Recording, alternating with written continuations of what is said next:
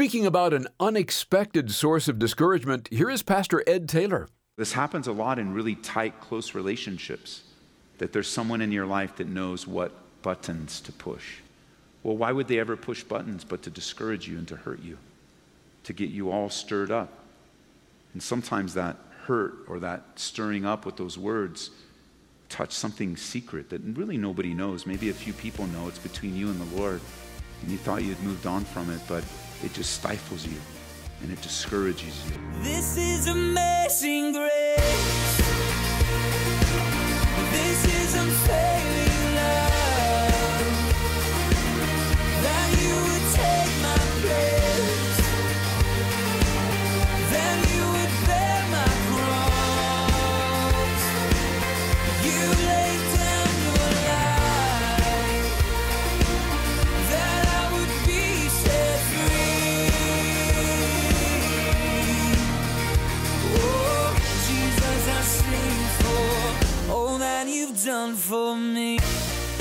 Discouragement.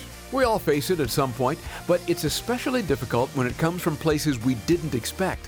Well, on today's Abounding Grace, we'll begin to explore several sources of discouragement. So we won't be caught off guard when facing mocking, hypocrisy, or betrayal or duplicity.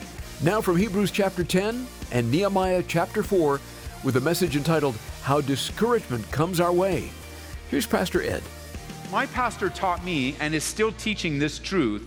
He taught that to be forewarned is to be forearmed. And as we talk about a difficult subject today, God is revealing to us some of the various ways that discouragement comes against us. And some of the temptations that we face that are primarily through people and situations that come our way that tempt us toward discouragement. Because discouragement is a part of all of our lives. It's so very rare for any of us to escape or resist discouragement and the ugly results that come from discouragement. Because it's true, is it not? Things don't always get better, sometimes they get worse. Marriages don't always stay together, sometimes there's divorce. Kids don't always walk with the Lord, sometimes there's rebellion and backsliding. Jobs don't last forever. Layoffs and closings abound. And with life's disappointments comes discouragement. Notice with me in Hebrews chapter 10, where we are in our verse by verse study, we learn the beauty of access to God. We learn the encouraging open door that we have to come right into the presence of God. Verse 19, therefore, brethren, having boldness to enter the holiest by the blood of Jesus, by a new and living way, which he consecrated for us through the veil, that is his flesh, and having a high priest over the house of God, let us draw near with a true heart in full assurance of faith, having our hearts sprinkled from an evil conscience and our bodies washed with pure water. There's that open invitation for all of us to enter in, to come frequently, to enjoy sweet fellowship. And we're to come with full assurance, it says in verse 22, a full assurance of our faith, that our hearts have been sprinkled from an evil conscience and our bodies washed with pure water. You know, discouragement has a tendency to take away that assurance. Discouragement has a way of us just remembering and regretting bad decisions. Discouragement undermines that cleansing and washing that God has done through the water of His Word in our lives as we present our bodies a living sacrifice to Him. So it's vital that we understand that this is a common tool of the enemy. And as we learn now, turn with me to Nehemiah chapter 4. As we learn, there is always opposition when you choose to follow God. Because this time in Nehemiah has a group of a few thousand people coming back to the city of Jerusalem to rebuild its broken down walls and the broken down city. It has laid in ruins for many years now. And God has raised up a new leader by the name of Nehemiah that has given a call to the people to say, anyone that wants to go back and rebuild the city of worship and rebuild the walls of protection, let's go back. And a few thousand people left everything, all that they owned, all that they knew in the country of Babylon, and they go back to repair the city and repair the walls. And what are they met with? Opposition. You can be sure of this. Anytime you decide to follow God and make a decision for God, there will be opposition. Any progress that you make in following God will be met with stiff opposition. It will be met with anytime you're making progress forward, you will literally feel being pushed back in the spiritual realm. Pick up with me now in Nehemiah chapter 4 as we read through the condition of the people as they've set their hearts and their minds to work and how God wants to use them in a powerful, wonderful way to bring about a tremendous work of rebuilding and strengthening the city of worship. So notice verse 1, chapter 4. But so it happened when Sanballat heard that they were rebuilding the wall that he was furious and very indignant and mocked the Jews. And he spoke before his brethren in the army of Samaria and said, What are these feeble Jews doing? Will they fortify themselves? Will they offer sacrifices? Will they complete it in a day? Will they revive the stones from the heaps of rubbish, stones that are burned? Now, verse 3 Tobiah the Ammonite was beside him. And he said, Whatever they build, if even a fox goes up on it, he will break their stone wall. Hear, O God, for we are despised. Turn their reproach on their own heads and give them as plunder to a land of captivity. Do not cover their iniquity and do not let their sin be blotted out from before you. For they have provoked you to anger before the builders. So, verse 6, we built the wall, and the entire wall was joined together up to half its height, for the people had a mind to work. You might want to circle that word, mind. We'll get to it in a moment. Verse 7. Now it happened when Sanballat, Tobiah, the Arabs, the Ammonites, the Ashdodites heard that the walls of Jerusalem were being restored and the gaps were beginning to be closed, that they became very angry and all of them conspired together to come and attack Jerusalem and create confusion. Nevertheless, we made our prayer to our God, and because of them, we set a watch against them day and night. In our time today in God's Word, I want to point out to you the different people that came against the work of God. Because most of the spiritual warfare, most of the opposition we experience in life is from other people. Have you noticed that? It's other people. It's difficulties in our family. It's difficulties at work. It's difficulties in our neighborhood. Maybe even some difficulties that are in this room right now. The battle seems to be with people. But we make a grave error when we take that battle on and fight people. Because the Bible says that we wrestle not against flesh and blood. The battle is really not with another person, as painful as that person may be. There is a spiritual reality behind that attack. The devil himself is behind that attack. The spiritual realm behind the scenes. And you know, the devil only comes to kill, steal, and destroy. And so the battle really isn't with other people, although other people become the presentation of the difficulty, that's one thing we learn. And we'll see some things behind these people that have come against the work of God. Secondly, I want you to notice that spiritual warfare was met by a mind to work. Notice it says in verse 6 that the wall got built half its height because why? The people had a mind to work, which is important for us to learn. Spiritual warfare often is an attack on your mind. That's where the battle really takes place. The battle for what you will believe. Because if the enemy can have you believe a lie, then you've lost the battle. A battle in your mind of what decisions you will make. Because it's in the will, remember we learned last time, it's God working in us both to will and to do for his good pleasure. It's in the mind where our will and our decisions are made.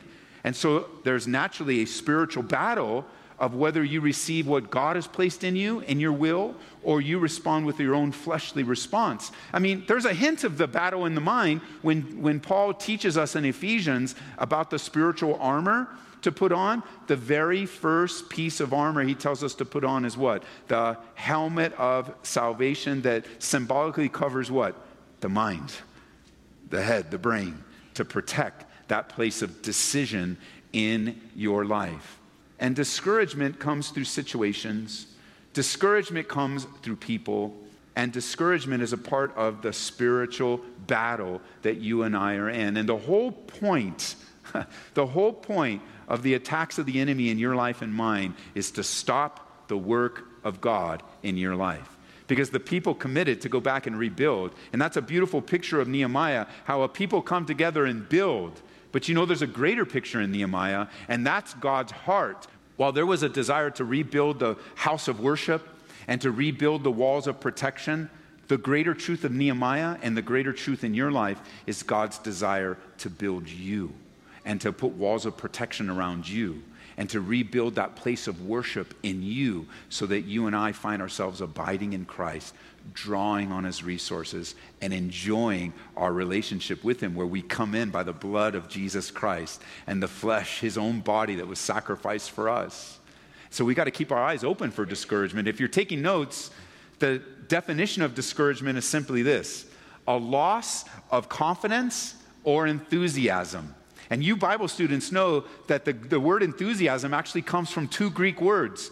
One word meaning in, and the other theos, meaning God. And the idea of enthusiasm for the believer is that you're encouraged and excited in God. You're enthusiastic. It's an exciting time to serve the Lord, a great time to serve God in this time, in this community, in this church family. But discouragement takes away that excitement and it slows down, if not stops and stalls, the work of God in our lives. And while the situations in life are different and can vary, the causes of discouragement don't vary all that much. We pretty much face all the same things. And today I want to give you six things, six reasons discouragement comes our way. And we learn it from these people that are coming against the people of God. So notice with me again in verse 1, we're introduced to this man named Sanballat. Sanballat. His name literally means secret enemy or thorny or thorn bush. Sanballat. And he's the first way that discouragement comes into our lives, and that's through secret pains. Secret pains. Sanballat's name means secret enemy. And yet, there wasn't much hidden or secret about his goals and his plans. He was the mastermind of this opposition. And we see right away that he begins in verse 1 to mock and ridicule because he's furious, he's indignant, and he began to mock. And he began to make fun of and he stirred up others to say to say these things as he was saying oh what are these feeble jews doing? And will they for he's making fun of them and mocking them and he's mocking the work of god. And discouragement comes in our lives when people mock us and ridicule us and use sarcasm and these questions to question what god is doing in your life. For example you may have made a decision to raise your children in such and such a way and when someone in your family found out or one of your friends at work found out, what did they do? They laughed at you. Why would you do that? And, and why would you read the Bible to them? And why would you do that to your kids? And why would you have them go pick up trash or whatever it is that you have thought of that God put upon your heart to lead your children in the ways of God? It was met by it was met by mockery. And what does mockery do? If even just for a split second, it makes you second guess your decision and you begin to wonder did I make the right decision? Instead of walking confidently, you begin to think, well, maybe I didn't make the right decision. And you start to dwell on that. And before you know it, mockery, you know, words hurt. Did you know that? Words hurt. I know we grew up with that famous uh, nursery rhyme sticks and stones will break your bones, but words will. You guys never heard of that? Am I going to teach it to you? We'll all sing it together. Sticks and stones break our bones, but words will. That's not the truth. It's not the truth. Words can penetrate much deeper than a broken bone. Some of you listening to me right now are still reeling from the difficult words you heard as a child. Somebody said something so mean to you that it pierced and cut to the very core of who you are. A place where God's healing can be found, but painful nonetheless. And so Sanballat, he knows the power of words and the power of mockery and he comes against the children of Israel to undermine their commitment to God, to discourage them from the work, to get them to quit. And his strategy was to use words to wither up souls, to weaken their resolve, to take away their determination. And his name means secret enemy. And here's, here's the point that I'm making here.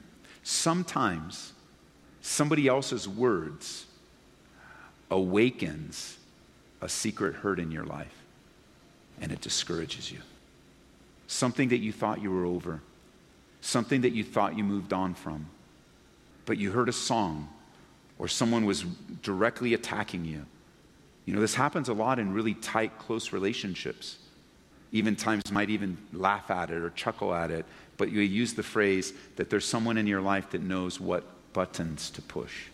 Well, why would they ever push buttons but to discourage you and to hurt you, to get you all stirred up? And sometimes that hurt or that stirring up with those words touch something secret that really nobody knows. Maybe a few people know it's between you and the Lord. And you thought you'd moved on from it, but like Sam Sanballat, it just stifles you and it discourages you.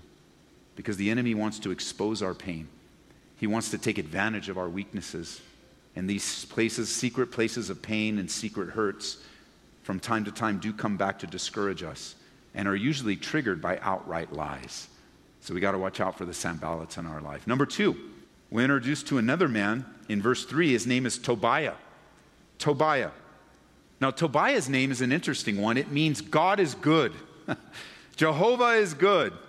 But everything Tobiah does is bad. And so, how is it that Tobiah would speak to us of a place of discouragement?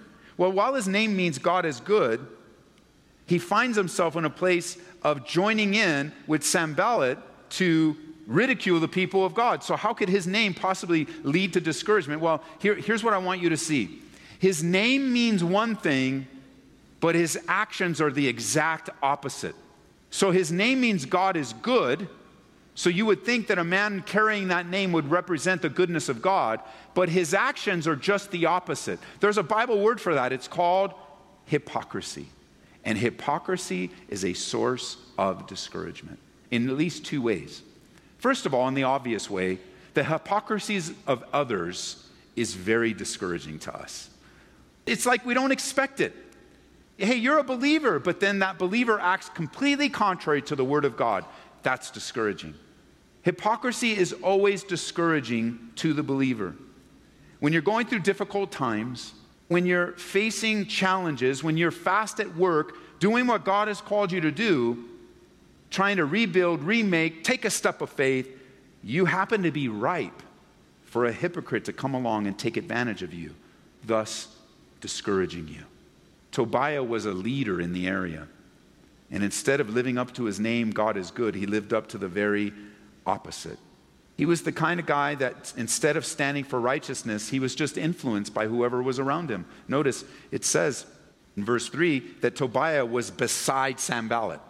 So he was just hanging out with the wrong people, which is why we constantly warn. The Bible constantly warns. There's even a passage of scripture in the Bible that says, evil company corrupts good habits. You have to be very careful who you invest your life with because it's universal for all of us. Evil company will corrupt good habits. It will change you and me. It's not that we're to completely pull out of the world or to get rid of all our unbelieving friends. Absolutely not. But how careful we need to be of how we invest our time and who we hang out with. Because here, Tobiah, he's hanging out next to Sanballat, and of course, they've made an alliance, and he joins in. Such a hypocrite. His name means one thing, his life means another. Let me give you another source of hypocrisy that brings great discouragement and that would be our own hypocrisy. When you live the life of a hypocrite, it will discourage you. You weren't made to live that way. You weren't made to present yourself as one thing and to live the complete opposite. You weren't made to be in this church, to be a part of this church community and say, I love Jesus Christ, I'm following him, you can depend on me, and in the exact opposite, live your life and not be reliable, living for the world, just pretending to be a Christian, that is discouraging. And many times when I'm speaking to someone that is discouraged, I'll find myself asking them, How's your relationship with the Lord? Where have you been? What is going on in your life? Because hypocrisy from others will be discouraging, but so will our own hypocrisy. You weren't made to be a hypocrite.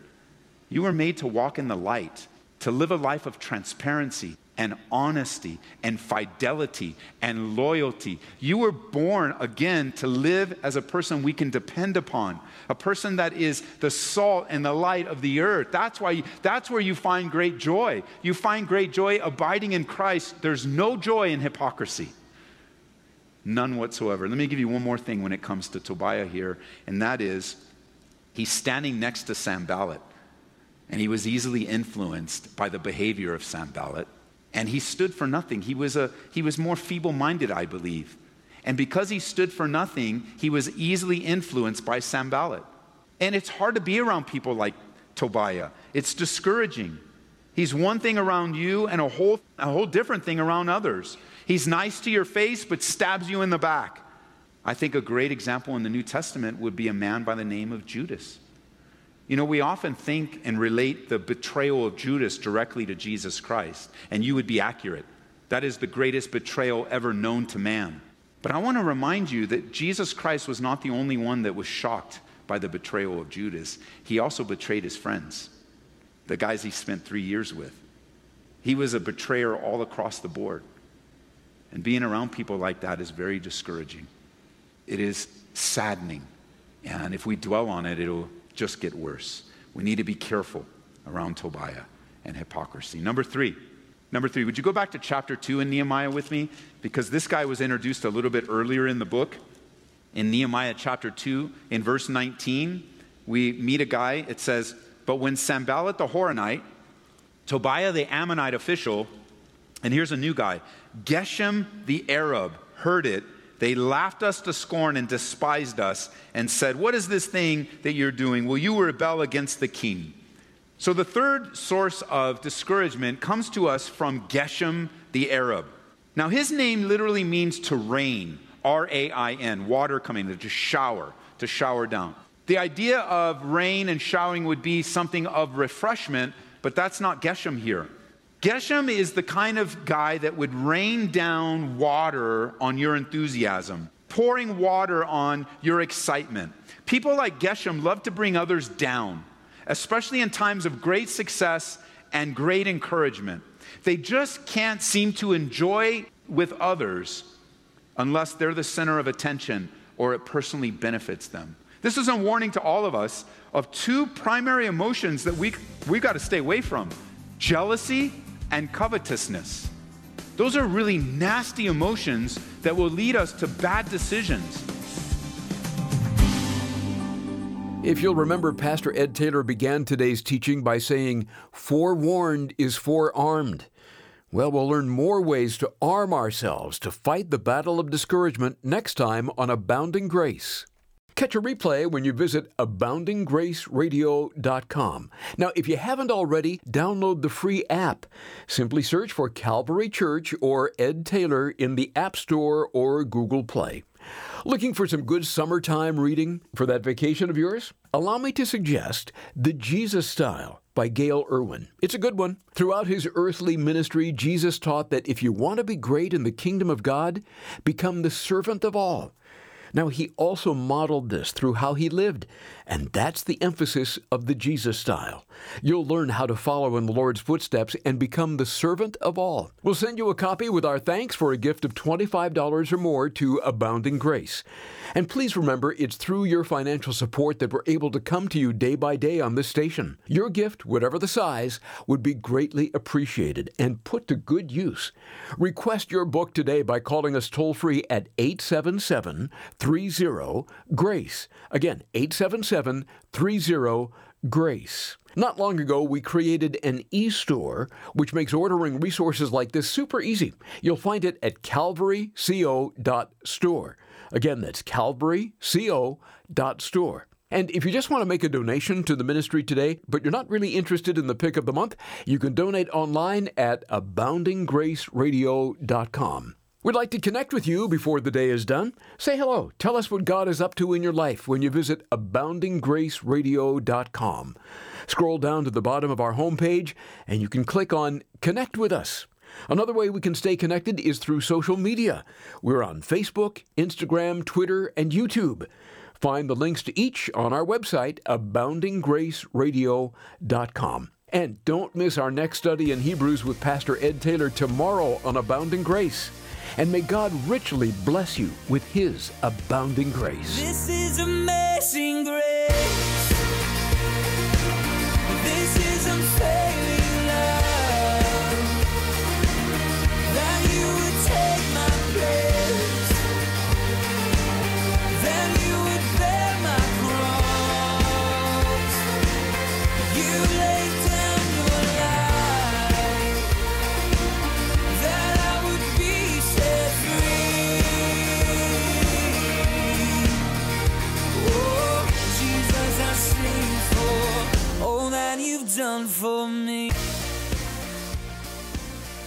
Abounding Grace is brought to you by Calvary Church, Colorado, here in Aurora.